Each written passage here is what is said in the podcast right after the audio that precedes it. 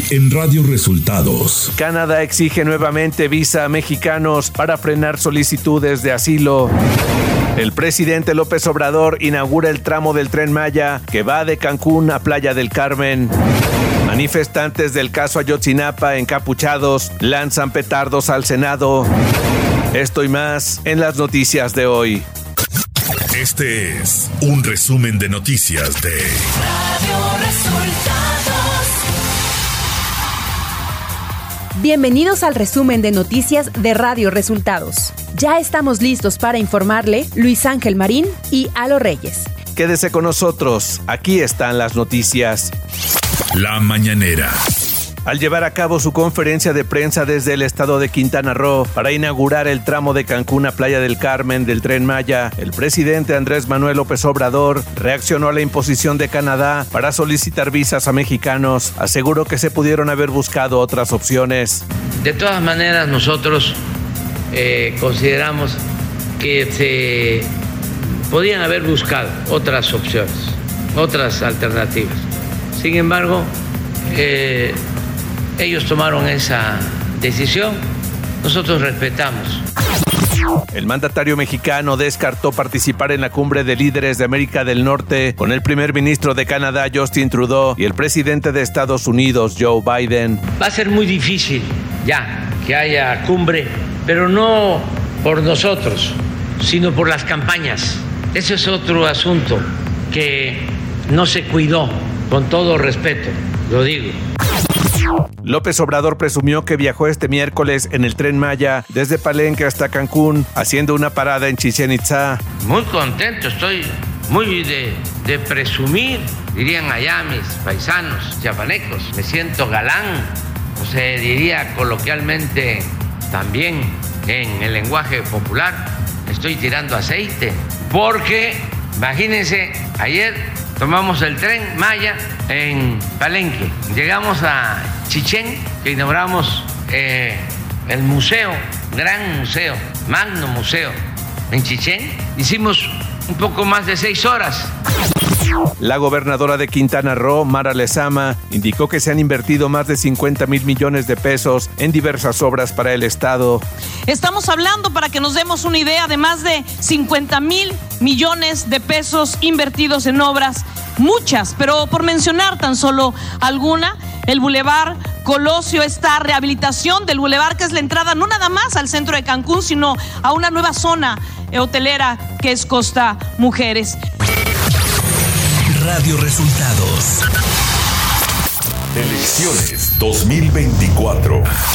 La candidata presidencial de la coalición Sigamos Haciendo Historia, Claudia Sheinbaum Pardo, se reunió la tarde de este miércoles con integrantes del Club de Industriales, ante quienes recalcó que la clave para la transformación nacional es poner el tema de la seguridad de la población al centro de las prioridades.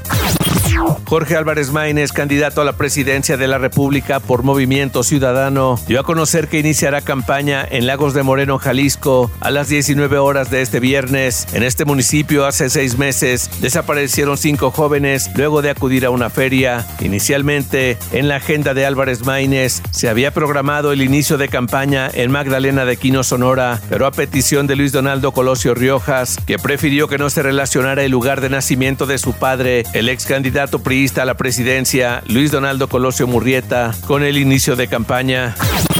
El coordinador de los senadores del PAN, Julen Reventería del Puerto, aseguró que el crecimiento de la precandidata presidencial del PAN, PRI y PRD, Xochitl Galvez Ruiz, es orgánico, real y de contacto con millones de ciudadanos, y aseguró que desde Palacio Nacional y en el partido Morena buscan desviar la atención, inventando que se pagan bots para crear apoyos virtuales a Xochitl Galvez. Yo creo que es una estrategia sí para ensuciar, pero también para desviar la conversación, para decir, oye, no es la gente, es, el, es, el, alguien que paga eh, a una persona ficticia para que lo diga.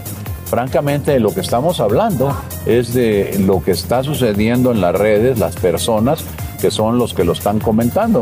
Si no fuera así, tampoco se preocuparían tanto por hacer escándalo como el que hoy hicieron, ni para tratar de desviar las cosas hacia una campaña que hubiera sido orquestada o pagada por votos.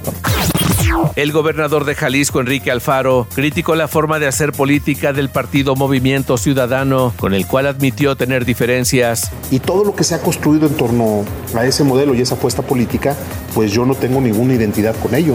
Yo no soy fosfo fosfo, yo no soy lo nuevo, yo no soy arráncate compadre, yo no soy nada de eso, yo soy un político serio.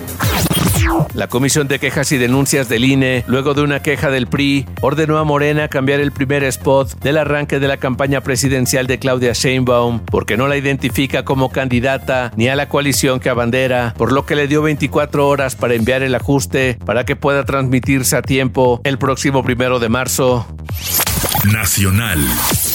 Canadá volverá a imponer algunos requisitos de visado a los ciudadanos mexicanos que visiten el país para frenar el flujo de solicitantes de asilo. Las nuevas normas entrarán en vigor el día de hoy. La semana pasada, el primer ministro de Quebec, François Legault, pidió al gobierno federal canadiense que encabeza el primer ministro Justin Trudeau que hiciera más para frenar la afluencia de solicitantes de asilo a su provincia dijo que Ottawa debería volver a exigir visado a los viajeros mexicanos. Después de dos horas en espera de que fuera atendida su petición de ser recibidos por el senador Ricardo Monreal, presidente de la Junta de Coordinación Política del Senado, los padres y madres de los 43 normalistas se retiraron. Minutos después, un reducido grupo de manifestantes con el rostro cubierto lanzaron petardos contra el recinto legislativo fueron cinco petardos que lanzaron a la puerta 3 y 4 del Senado, así como en la salida de emergencia sobre la calle Madrid. Por instrucciones del presidente Andrés Manuel López Obrador, a partir de este 19 de febrero, Berta Alcalde Luján es la nueva directora general del ISTE en sustitución de Pedro Centeno Santaella. Como nueva titular del organismo, Alcalde Luján continúa la transformación para garantizar el derecho a la salud y atención de calidad a 13.8 millones de derechohabientes. La Comisión de Trabajo y Previsión Social que preside el senador Napoleón Gómez Urrutia aprobó una reforma para aumentar a 30 días de salario el aguinaldo que deberá pagarse a los trabajadores anualmente.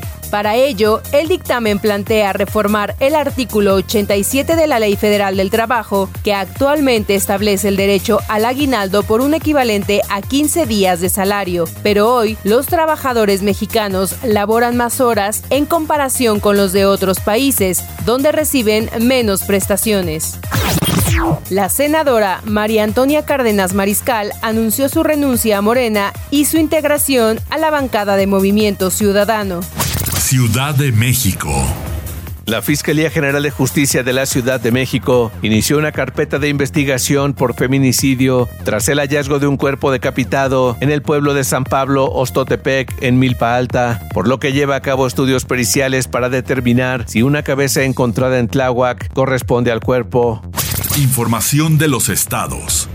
La Fiscalía General del Estado de Tabasco localizó en el municipio de Cárdenas entre seis y siete cuerpos en fosas comunes, pero podría haber más. Esto informó el día de ayer el fiscal Nicolás Bautista. Dijo que para ello las autoridades han tenido que utilizar retroexcavadoras, pues consideró que puede haber otros restos en un predio que se localiza en la colonia Los Santos, a orillas de la vía Cárdenas-Comalcalco, en la región de La Chontalpa. Además señaló que la dependencia a su cargo ha detectado fosas clandestinas en zonas de las localidades de Huimanguillo y Cárdenas, municipios colindantes. El Poder Judicial del Estado de México, a través de la Contraloría Interna, revisará la actuación del juez Manuel Alejandro Martínez Vitela, adscrito a los juzgados del penal de Barrientos en Tlanepantla, y que en audiencia pública del 15 de febrero absolvió de alguna penalidad al presunto agresor sexual de la menor.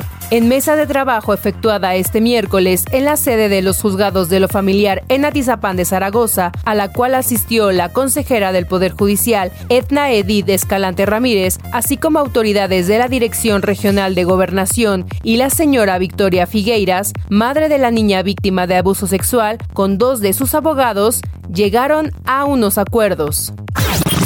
El secretario del Medio Ambiente de Nuevo León, Alfonso Martínez Muñoz, denunció que la refinería de Pemex en Cadereyta utiliza combustóleo para generar electricidad, práctica prohibida en otras zonas metropolitanas del país como la Ciudad de México. La Secretaría del Medio Ambiente Estatal afirmó tener información de que la refinería de Cadereyta está usando combustóleo, lo cual está prohibido en zonas conurbadas. El titular de la dependencia, Alfonso Martínez Muñoz, dijo en conferencia de prensa que eso explicaría las altas emisiones de PM10 registradas en la ciudad. Según el funcionario estatal, la información fue proporcionada por personal de la propia planta de Pemex en Cadereyta, quienes pidieron permanecer en el anonimato.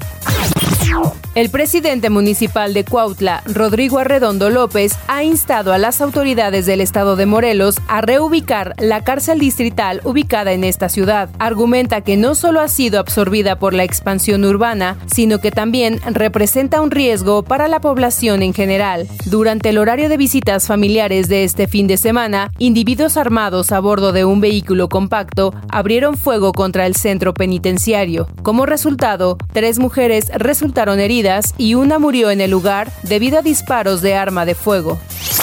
Economía. El senador republicano Josh Hawley presentó este miércoles una iniciativa para imponer aranceles del 125% a los vehículos fabricados en China que intenten ingresar a Estados Unidos a través de México y así proteger a los trabajadores automotrices estadounidenses y evitar que los fabricantes chinos usen a México como una puerta trasera para burlar las leyes comerciales de Estados Unidos. Clima. Para este 29 de febrero, el pronóstico del clima del Servicio Meteorológico Nacional prevé lluvias y chubascos sobre el norte y noreste del territorio nacional y altas temperaturas en algunos estados. En Chihuahua, Coahuila, Guanajuato, Querétaro, Campeche, Yucatán y Quintana Roo se esperan lluvias aisladas e intervalos de chubascos en Nuevo León, Tamaulipas, San Luis Potosí, Hidalgo, Puebla, Veracruz, Oaxaca, Chiapas y Tabasco. En la Ciudad de México y el Estado de México se esperan vientos con rachas de 45 kilómetros por hora con posibles tolvaneras y la temperatura máxima en la capital será de 29 a 31 grados, mientras que en Toluca será de 25 a 27 grados. Radio Resultados. Internacional. Más de 100.000 personas emitieron el equivalente a un voto en blanco en las urnas durante las primarias demócratas de Michigan para castigar al presidente Joe Biden por su apoyo a Israel en la guerra en Gaza. Esto de acuerdo a los resultados provisionales publicados este miércoles. Laila El Abed, una de las líderes del colectivo Escucha a Michigan, afirmó que este es un mensaje claro y contundente para el presidente Joe Biden, que pide un alto al fuego permanente en los ataques de Israel a Palestina. Los incendios forestales en Texas siguen quemando miles de hectáreas. Al menos una persona ha muerto en el condado de Hutchinson por el incendio en Scott Acres, informaron las autoridades. Desde el lunes los incendios han consumido más de 400.000 hectáreas, de acuerdo con el Servicio Forestal de Texas AM. Aliados del presidente ruso Vladimir Putin advirtieron este miércoles al mandatario francés Emmanuel Macron que cualquier envío de tropas a Ucrania tendría el mismo final que la invasión de Napoleón Bonaparte a Rusia en 1812. Dmitry Medvedev, número 2 del Consejo de Seguridad de Putin, advirtió que Rusia se vengará de las sanciones occidentales.